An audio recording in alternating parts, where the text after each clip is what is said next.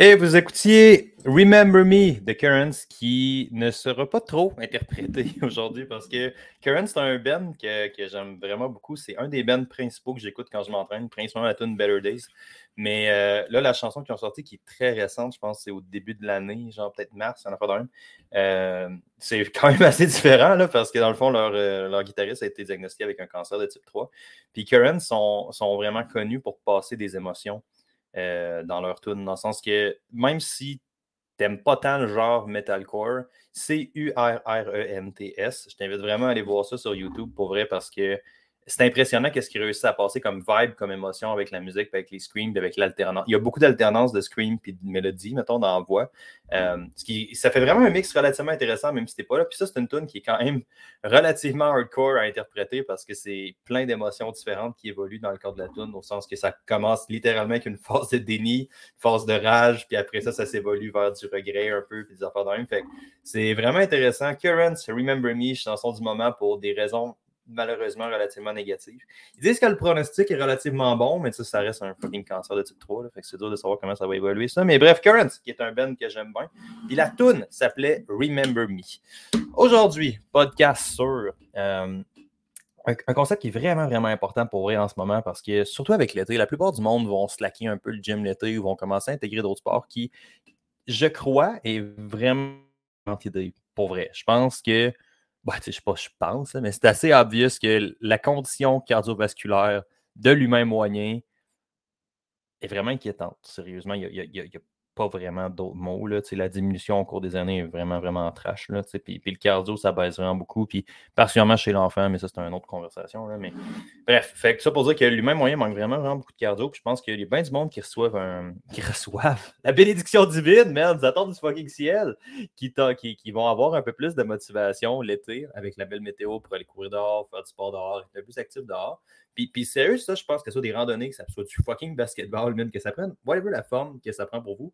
Il y a bien du monde qui vont se ramasser à mettre le gym un peu plus sur hold euh, ou, à diminuer leur fréquence d'une quelconque manière. Puis là, le degré que ça va arriver va varier pas mal selon le monde. Mais tu sais, soit ça diminue, soit c'est carrément, carrément mis sur le maintien un peu pour les vacances, pour la saison des terrasses, sur des barbecues, juste pour la pratique d'autres sports. Puis, puis c'est quand même toutes des bonnes raisons. Euh, par contre, il y a quand même une manière de le faire pour au mieux euh, quand même continuer à progresser. Puis je vous dirais, au pire, de quand même garder ses gains. Parce que si tu lâches le gym ou que tu y vas plus YOLO, euh, c'est hautement improbable d'assumer que tu vas réussir à maintenir tes gains ou encore plus euh, probable d'assumer que tu vas en développer. Fait, il y a une couple de petits concepts que j'ai jamais expliqué sur un podcast que je me cherchais. Autant c'est peut-être moi qui me cherche un prétexte misérable pour amener les contextes, les concepts que j'essaie d'amener aujourd'hui. Mais je pense que c'est relativement approprié. Tu sais. Quand tu arrives avec l'été et avec le concept d'une diminution de la fréquence d'entraînement, il y a bien des affaires qui passent putain. Dans le sens que si tu as un volume total hebdomadaire qui est relativement élevé, ton intensité à suit, tu peux quand même réussir à progresser puis avoir des. Ça sera probablement pas optimal si tu fais pas tes affaires vraiment sharp, mais tu peux quand même réussir à t'en sauver en ayant un volume qui est relativement élevé et une intensité qui est suffisante. Mais là, si tu amènes une diminution totale du volume, pourquoi que ce soit la raison, que ce soit j'ai un enfant, j'ai de la misère à m'entraîner, ou que ce soit genre mais là, l'été, je vais aller jouer au fucking décalqué ou je vais commencer à faire ça, je vais faire plus de rando. Ben, il faut être un peu plus sharp sur les paramètres d'entraînement, puis pas moins sharp pour continuer à progresser. Puis, c'est vraiment de ça qu'on va jaser aujourd'hui. Comment structurer ça avec l'été, avec réalistiquement une diminution de la fréquence d'entraînement, ce qui, est, ce qui est très correct pour vrai. Puis je suis personnellement là-dedans dans le sens que moi, je veux l'été, mon volume de course, il monte tout le temps significativement parce que je cours un peu plus, parce que ça me tente un peu plus. Puis il y a de quoi de le fun à ça pour vrai. Puis je pense que c'est vraiment, vraiment important parce que l'humain moyen n'a pas, le lousse d'avoir du cardio en over pour vrai, fait que c'est quand même une bonne chose. puis de le rouler, puis c'est très correct aussi que la fréquence de gym diminue. Par contre, comment s'assurer de matcher, appelons ça deux sports ou une activité aérobique avec une activité en musculation, puis quand même avoir des résultats? La, première affaire qui est vraiment, vraiment importante de comprendre, puis ça c'est important de comprendre indépendamment que ce soit l'été ou quoi que ce soit, c'est la relation entre le volume et l'intensité. À savoir que tu peux avoir des gains en entraînement avec très, très, très peu de, volume. Ça se fait vraiment, vraiment relativement bien. Le seul problème que tu vas avoir avec ça, c'est qu'il faut que ton intensité soit dans le tapis. Puis, généralement, pour des raisons physiques et des raisons psychologiques, c'est pas une excellente chose de tout le temps t'entraîner à fond la barrure. Au mieux, ta vie va être de la merde. Puis au pire, tu vas probablement réalistiquement te blesser. Fait que c'est important de comprendre l'espèce de relation qu'il y a entre le volume et l'intensité. Je vais vraiment simplifier au maximum pour un désir de salle d'entraînement, mais comprenez que le volume, c'est la quantité totale de job que tu fais. En entraînement, ça se quantifie en nombre de séries qui vont être proches de l'échec musculaire. Puis l'intensité, c'est l'échec musculaire ou la charge, dépendant de ce que tu essaies de faire. Fait que si tu as une série qui est plus axée en force, mais c'est la charge que tu as, plus que tu es proche de ton RM, plus que ta série va être intense, puis plus que tu l'attaques un peu dans une optique de développement musculaire plus hypertrophie, mais ben là, ton marqueur principal d'hypertrophie, ce n'est pas toujours la charge, même si des fois ça peut être la charge. On va plus le quantifier en termes d'échec musculaire. Fait que tu te situes où vis-à-vis de l'échec musculaire dans ton set. Puis ça va être vraiment, vraiment important parce que les deux paramètres sont directement liés, mais en même temps sont différents. Fait que c'est vraiment, vraiment important.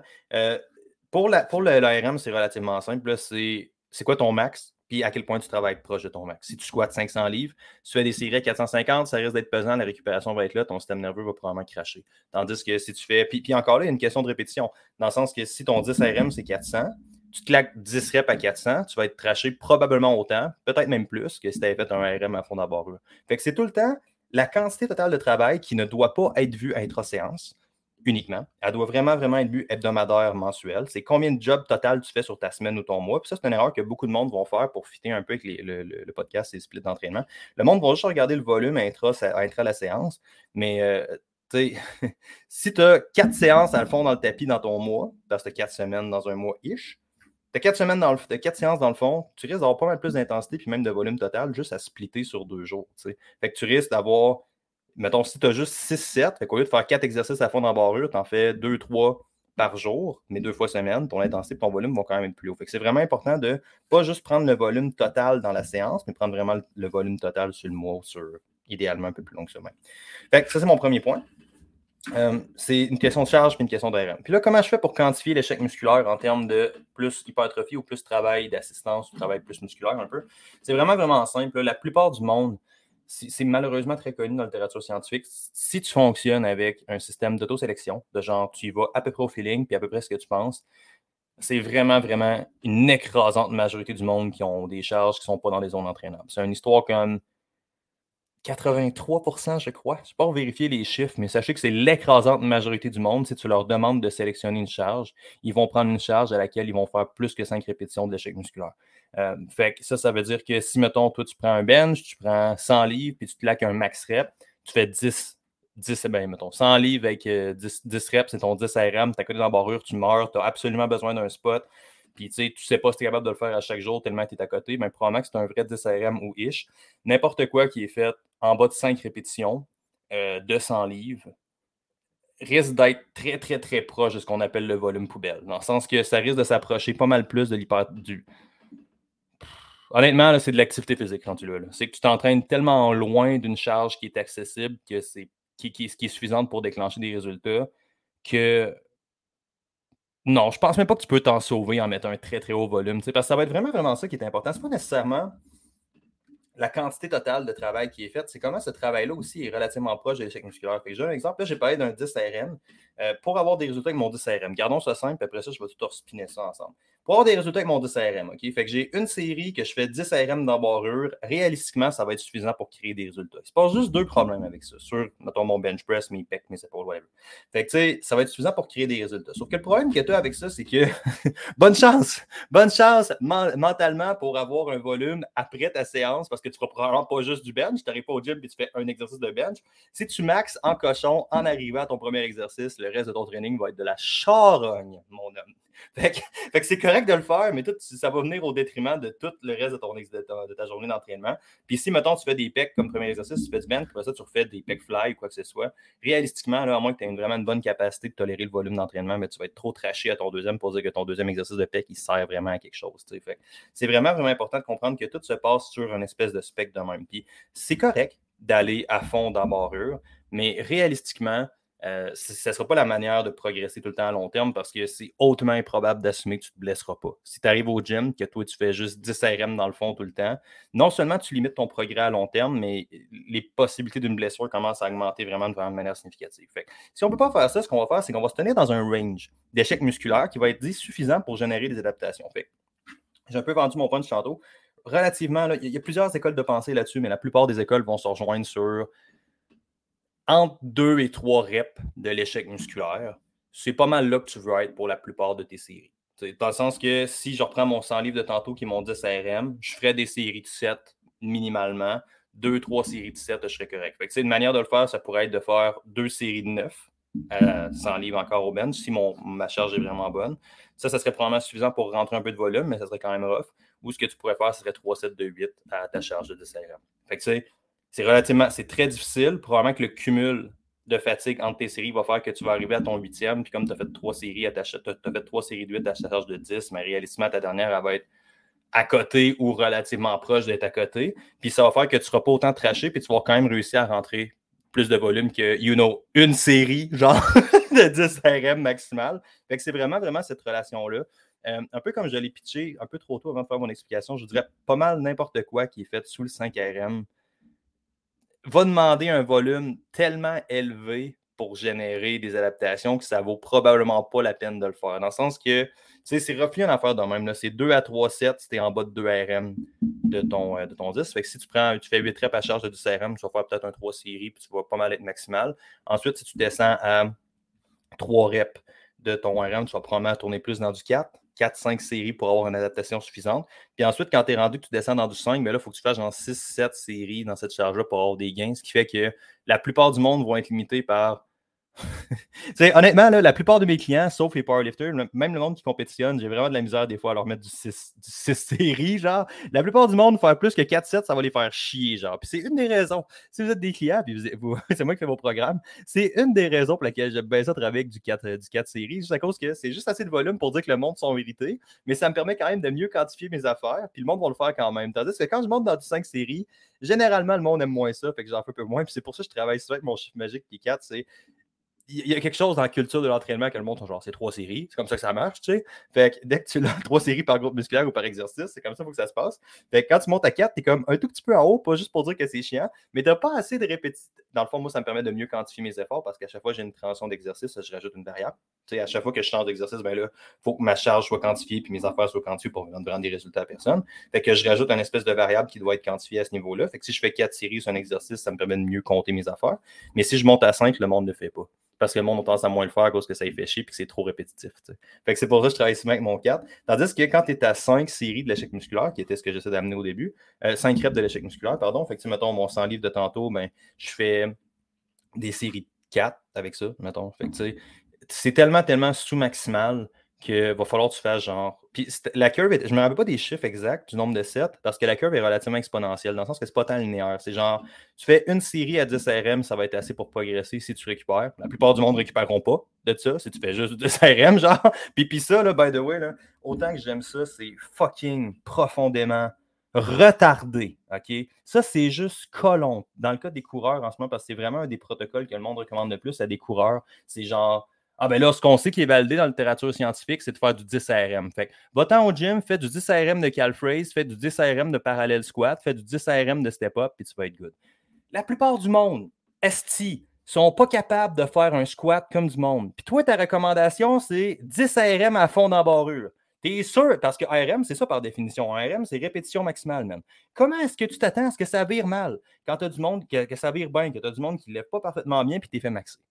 Fait que bref, puis au-delà de ça, la plupart du monde seront, quand tu as un certain. Puis même, même si c'est le cas, même si c'est le cas que tu lèves bien et que tu as un certain niveau de force, ce qui n'est pas le cas pour la plupart du monde, mais admettons le fait que tu lèves bien et que tu as un certain niveau de force, récupérer de plusieurs séries de 10 RM dans une semaine, bonne chance, mon chum. Tu n'auras pas de fun. Tu n'auras pas de fun, puis réalistiquement, les genoux, les épaules vont te lâcher bien avant. Fait. Le problème avec du 1RM, c'est que c'est suffisant pour déclencher des adaptations, dans le sens qu'on voit souvent ça dans la littérature, que tu peux maintenir, tu pourrais maintenir toute ta masse musculaire à un niveau relativement élevé juste avec une à deux séries par groupe musculaire par semaine. Genre, c'est des affaires qui ont déjà été observées, mais le problème, c'est vraiment l'aspect dans le temps, puis à quel point c'est soutenable dans le temps une intervention comme ça. Parce que bonne chance d'arriver au gym faire du CRM non-stop, man. Tu vas avoir beaucoup, beaucoup de plaisir à le faire. Mais bref, fait que ça pour dire, mettons, une série de CRM, ça va être suffisant pour garder la plupart des adaptations. Peut-être même progresser. Peut-être même progresser. À partir de deux, là, on tombe, à partir de deux répétitions de l'échec musculaire ou une à deux, mais on parle de, mettons, deux sets à une rep de l'échec musculaire ça va être vraiment dur à faire dans le sens que tu vas être pas mal à côté d'embarrure. Ton, ton deuxième set, tu vas avoir de la misère parce que tu es vraiment, vraiment très proche de ton maximal. Puis à partir de 3, ben, c'est plus là la zone d'entraînement. Je dirais la plupart du monde devrait se tenir dans un 2 à 3, peut-être 4, dépendant des séries euh, de l'échec musculaire, puis tu vas être good. C'est vraiment, vraiment important, à moins que tu sois dans un contexte de compétition. Puis il n'y a rien, c'est très correct d'aller à l'échec musculaire. C'est juste qu'il faut, vraiment faire attention à considérer l'aspect récupération totale, qui est une limite pour la plupart du monde. C'est la première affaire. Puis la deuxième affaire, c'est dans le cadre général des choses, à quel point est-ce que si je max en cochon dans mon premier set, ça va me permettre d'affecter mon volume total dans ma séance. Ça, c'est la première affaire qui embarque. Puis c'est pour ça que souvent, je recommande au monde, mettons dans les chin le monde va arriver, ils vont faire une série de 10, ils vont être vraiment, vraiment à côté. Puis après ça, ils vont faire 10, ils vont faire 8, 6, 4, mettons. Fait qu'il y a tellement de diminution grande des séries que tu n'as pas tant de volume. Tu sais, prends mieux d'even ça un peu, 10, 8, 6, 4, ça fait quoi? Ça fait 10 plus 8, ça fait 18, 28. Ça fait 28 répétitions sur 4 séries. Si tu fais juste 4 sets de 8, tu vas être pas mal moins à côté dans barreur, puis tu vas avoir 32 reps. Tu vas avoir une augmentation quand même significative de ton volume. Of course, l'effet d'entraînement n'est pas le même. Il y en a un qui est beaucoup plus axé sur l'intensité. Mais si on regarde notre volume total, il risque d'être beaucoup plus haut à even ça un petit peu plus. C'est vraiment, vraiment important de comprendre ces deux paramètres-là, puis en relation l'un avec l'autre. Ça, c'est vraiment, vraiment important. Puis, euh, c'est ça. J'ai-tu dit 5 RM? J'ai dit faire du 5 RM. C'est pas mal ça. Euh, c'est ça. Dans le fond, une à deux sets à l'échec musculaire ou proche de l'échec musculaire, ça va être suffisant pour gêner des adaptations. Quand tu es rendu plus que 2-3 reps de l'échec musculaire, probablement que tu vas devoir te tenir dans du 3, 4, 7 pour quand même progresser. Puis dès que tu arrives en bas de ça, 4 reps, tu peux probablement t'en sortir en faisant un peu plus de travail total dans ta séance. Mais dès que tu arrives en bas de 5, c'est vraiment, vraiment difficile dans le sens qu'il faudrait probablement que tu fasses un 8, 9, 10 séries totales. Ce qui fait que à, cette intensité-là, 5 reps de l'échec musculaire et plus pour dire que le travail total est dans une zone entraînable. Ça, c'est la première affaire. Puis, puis deuxième parallèle que je voulais amener, c'est sur la notion de force. C'est vraiment, vraiment important. Dans un contexte de back squat, dans un contexte de deadlift, dans un contexte de bench press, si tu n'es pas en train activement de tester ton max, dans le sens que tu es dans une compétition ou tu es vraiment, vraiment dans une séance de test, qui devrait être l'écrasante fucking minorité de ce que tu fais. Dans le sens que moi, avec mes clients, c'est bien rare que je teste plus qu'à toutes les deux phases d'entraînement, puis la plupart de mes phases d'entraînement sont faites sur six semaines ça, ça veut dire que c'est un test à toutes les 12 semaines en moyenne. C'est ça la fréquence que je recommande. Euh, puis, tu sais, 12 semaines, ça veut dire maximum 4 tests par année pour la plupart du monde. Si tu maxes à chaque training, euh, tu, touches du bois, mon homme, parce que tu demandes vraiment, vraiment à ce que quelque chose de mal se passe sur les gros livres. C'est vraiment, vraiment important. Maxer, tu ne devrais, devrais jamais vraiment maxer sur un livre dans un contexte d'entraînement qui n'est pas purement axé sur la force parce que ça va juste tracher le reste de ton entraînement. Dans le sens que si tu as une grosse journée de bench, par exemple, puis tu fais un bench, puis tu y vas à fond à côté d'embarrure, puis après ça, bonne chance pour rentrer du volume suffisant, suffisant sur tes pecs ou tes épaules parce que tu vas être trop traché de ton bench. Puis la deuxième affaire, c'est que tu n'as probablement pas besoin d'aller à l'autre. La liste des bénéfices est vraiment, vraiment limitée par rapport aux inconvénients qui vont se passer en termes principalement de fatigue puis des risques de blessures à maxer sur un gros lift. Ça, ça serait peut-être mon point. Jamais vraiment aller à l'ordre de ces gros lifts. Je pense pas que ça a beaucoup, beaucoup de valeur de le faire. Dans certains contextes précis, peut-être, dans un contexte de test, évidemment que ça a de la valeur, c'est ça l'intérêt d'un test, c'est maxer. Mais si tu passes l'écrasante majorité de tes séances à tester, tu n'es pas en train de progresser. Ça, c'est vraiment, vraiment important.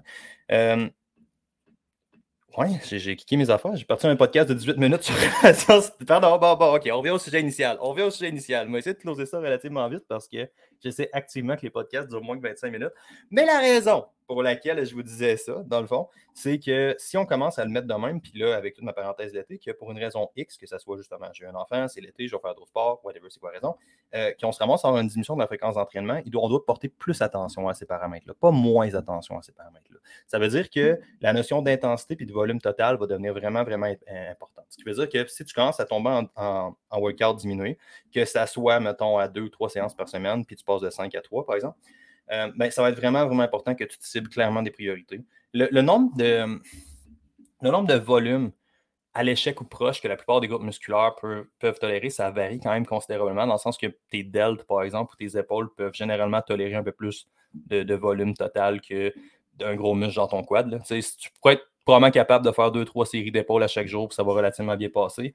Bonne chance, man, pour faire deux, trois séries de quad à chaque jour à intensité suffisante. Je te jure que au vendredi, tu n'auras pas de fun, mon homme. Mais tu sais, il y a certains groupes musculaires qui vont tolérer relativement bien le. Il y en a certains qui vont, tolérer un peu plus le volume. Ça, c'est comme pour un autre podcast, mais comprenez qu'il y a une différence dans, un groupe musculaire. Mais essentiellement, la plupart des groupes musculaires vont se développer entre 8 et 27 par groupe musculaire. Fait la plupart, euh, la plupart des exercices vont tourner roughly dans cette zone-là. On peut monter à 25. 25, c'est dans des. C'est vraiment, vraiment difficile de tolérer 25 sets à, intensité suffisante si euh, tu n'as pas un peu de. Tu pas, pas une commandite de Big Pharma dans tes céréales. Disons-les comme ça. C'est quand même difficile de, de, tomber à un, volume qui va être aussi élevé que ça. Mais la plupart du monde, 20 séries, là, ça devrait être pas mal le max. 18 à 20 séries, la plupart, tout le monde, va pas mal tourner dans ces eaux-là, intensité suffisante que le monde va être capable de tolérer. Euh, l'affaire, c'est que ça va être vraiment, vraiment important que tu le splits comme du monde si ton intensité est vraiment, vraiment mise là. si j'ai 18 séries, mettons, à faire, ça veut dire que sur trois jours, essentiellement, j'aurais 6 séries. Fait que j'aurais deux, mettons, deux exercices de trois séries, par exemple, où est-ce que je ferais des delts parce que mes épaules seraient en priorité, juste dans le cadre de l'exemple. Fait que je ferais trois trainings, je fais des exercices de delta à chaque jour. Fait que là, logistiquement, ça devient difficile de tout mettre even. Fait que juste, ben, tu peux, mais sinon tes trainings vont durer trois heures, ce qui n'est pas vraiment l'intérêt de shorter tes trainings. Tu fais pas juste toutes les condenser généralement. Fait que ça sous-entend une option ou une optique de priorisation qui est vraiment, vraiment importante. Si tu comprends bien l'intensité, tu comprends bien que la, limite va toujours être la récupération, puis le volume total, qui sont tes paramètres qui sont pas mal importants, faut que tu arrives à la réduction, il faut que tu identifies vraiment, vraiment fucking clairement tes priorités. Puis il faut vraiment, vraiment que tu sois honnête avec toi-même. C'est genre, alright, qu'est-ce que Alex aimerait, Alex de six mois, mettons, qu'est-ce qu'il aimerait ça me dire qu'il a fait? Qu'est-ce que je regarde Alex de six mois dans ma réalité? Pas dans un fucking monde parfait, OK? Pas genre, man, je m'en vais puis je deviens Lean Olympia puis je m'en vais compétitionner en bobette sur un stage. Genre, qu'est-ce qui est accessible? Qu'est-ce qui me ferait plaisir? Puis qu'est-ce que j'ai envie d'accomplir? Pas ce que mon chum a envie que j'accomplisse, pas ce que ma blonde a envie que j'accomplisse, mais vraiment, qu'est-ce qui, moi, me ferait plaisir? Puis là, tu te rends compte que il y a peut-être bien des affaires que tu pourrais juste mettre sur le maintien, que tu pourrais avoir une à deux séries par groupe musculaire sur tes groupes musculaires que tu en maintien. Réalistiquement, pas perdre de shape ou très peu, pas tant créer de fatigue, puis quand même avoir, un, quand même avoir des gains. Tandis que, mettons, mes delts, par exemple, mais là, pour moi, c'est un physique, c'est un, puis là, je dis delt, mais tu sais, vous pourriez mettre deadlift, vous pourriez mettre bench, vous pourriez mettre n'importe quoi qui fait du sens. Mais tu sais, c'est important d'identifier clairement tes priorités parce que si tu commences à shorter tes journées d'entraînement, ça va être dur de tout mettre d'un aspect vraiment, vraiment logistique. Fait qu'il faut vraiment, vraiment clairement que tu identifies qu'est-ce qui est prioritaire. Ensuite, ce que moi, je vous conseille de faire, c'est de mettre entre 15 et 18 séries. La plupart du monde, ça va tourner dans ces eaux-là par groupe musculaire sur les groupes musculaires que vous voulez prioriser. Fait que vraiment clairement identifier vos priorités. Si tu as plus que deux priorités, ce pas des priorités. fait que, si tu as genre 3-4 priorités, c'est pas des priorités tes affaires, mon. Fait que tu sors une à deux, peut-être trois priorités, puis après ça, tu es vraiment en emphase sur ces groupes musculaires-là. Tu fais le split qui est le plus logique avec ça, puis le reste, tu le mets sur le maintien. Puis c'est vraiment important de comprendre que tu peux relativement maintenir des gains en entraînement, c'est vraiment, vraiment relativement simple. Ça demande très, très peu de séries proches de l'échec musculaire ou avec un RM qui est relativement lourd, puis tu vas être bien good. Tandis que développer, ben là, c'est complètement un autre ballgame. C'est comme ça que je suggère de le faire. Jamais pourquoi que ce soit la raison, vous deviez diminuer votre fréquence d'entraînement. Un de vos meilleurs bêtes, c'est de vraiment, vraiment bien comprendre que vous allez devoir vous entraîner proche de l'échec musculaire, d'avoir un volume qui est suffisant. C'est ça, c'est de garder, pas juste garder un certain niveau d'intensité, c'est vraiment de garder du volume suffisant à intensité, ce qui par définition va faire que vous ne pourrez pas juste mettre en cochon. Puis la deuxième affaire, ça va être de splitter de manière à faciliter l'intensité et le volume. Fait que ça, ça va être d'identifier clairement les priorités sur les groupes musculaires parce que si toute une priorité, ben rien ne l'est. Puis de shorter comme ça, ça devrait vraiment bien se faire. L'autre affaire qui est à considérer, ça va peut-être être les interactions en termes de il peut y avoir des interactions plus locales, dans le sens que si, mettons, tu as l'intention de courir un marathon et que tu veux garder tes quads, ben, tu vas clairement avoir une interaction de fatigue au niveau de tes jambes. ça va être vraiment, vraiment difficile de bien récupérer au niveau de tes jambes. Sauf que dans la plupart des cas, la limite réelle va être plus la fatigue totale, dans le sens que si tu fais beaucoup d'exercices ou beaucoup d'affaires différentes, ça se peut que tu aies de la misère à récupérer entre tes sets. c'est surtout ça qu'on voit dans le cas de la course, par exemple, puis de l'entraînement en résistance. Parce qu'il y en a plein du monde, il y a, il y a plein des gens qui sont des coureurs sérieux slash récréatifs, qui ne sont pas compétitifs, mais qui sont relativement sérieux mais qui ne sont pas nécessairement genre je veux faire des podiums et des affaires mais qui veulent quand même garder une bonne shape. Dans le sens que l'objectif, c'est pas de courir un 5 en bas du 4 minutes du kilo à tout prix. L'objectif, c'est d'avoir une bonne course, d'avoir du fun, puis d'avoir une descente shape en parallèle, tu sais. Puis ça se fait relativement bien de quand même pousser ta muscu en même temps que pousser tes trucs, contrairement à ce qu'on entend. C'est oui, évidemment, si tu as des bras, ça t'aide pas tant dans ta performance de course, mais la limite va être plus, est-ce que tes trainings de muscu vont interférer avec tes trainings de course qui sont eux qui vont dicter ta performance de course, no shit. Là? C'est pas de faire des biceps curls au gym qui va faire que tu devenir meilleur à course à pied. Fait ça devient vraiment comment tu structures tes affaires de manière à pas avoir d'interaction entre tes deux trips de training.